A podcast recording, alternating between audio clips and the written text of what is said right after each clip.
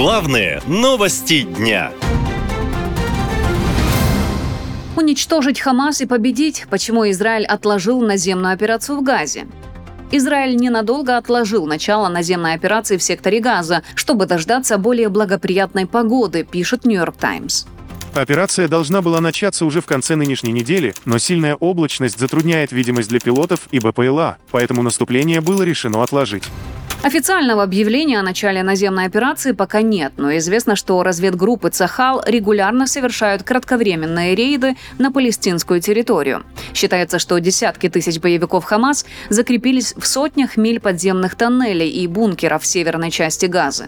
Израильские военные лидеры ожидают, что Хамас попытается помешать их продвижению, взорвав некоторые из этих туннелей, когда израильские солдаты будут проходить над ними. Также израильтян ожидают придорожные бомбы и заминированные здания.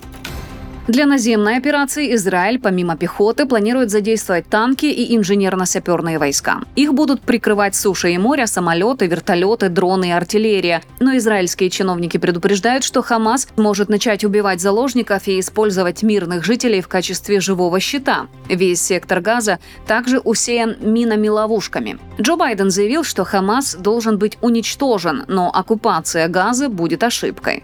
Радикалы Хамас не представляют весь палестинский народ. И я думаю, будет ошибкой со стороны Израиля снова оккупировать Газу. Но зайти и выбить оттуда экстремистов Хизбаллы на севере и Хамас на юге необходимо.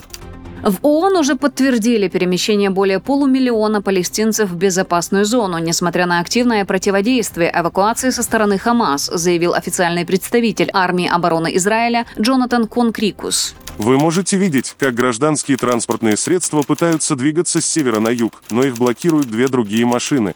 И это соответствует разведывательным данным и информации, которую мы имеем из различных источников о том, что Хамас действительно активно препятствует гражданским лицам.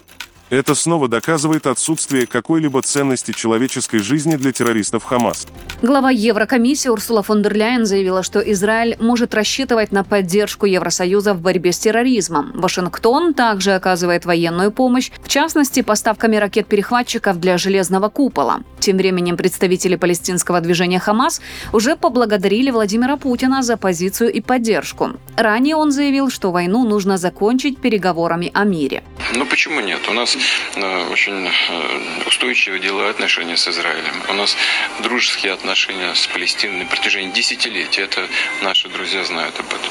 И Россия, на мой взгляд, тоже э, могла бы внести свой, свою лепту, свой вклад в этот процесс урегулирования. На Западе считают, что Кремль может оказывать финансовую поддержку движению Хамас. В сети на днях появилось видео, где участники движения тренируют инструкторы, которые говорят на русском языке. Также стало известно, что, несмотря на санкции США, российская криптобиржа Garantex перед атакой на Израиль перевела большую сумму денег лидерам Хамас. Речь, по данным журналистов-расследователей, идет о почти 100 миллионах долларов. Если участие России в финансировании Хамас подтвердится, страну могут ждать очередные крайне жесткие санкции санкции, уверены эксперты.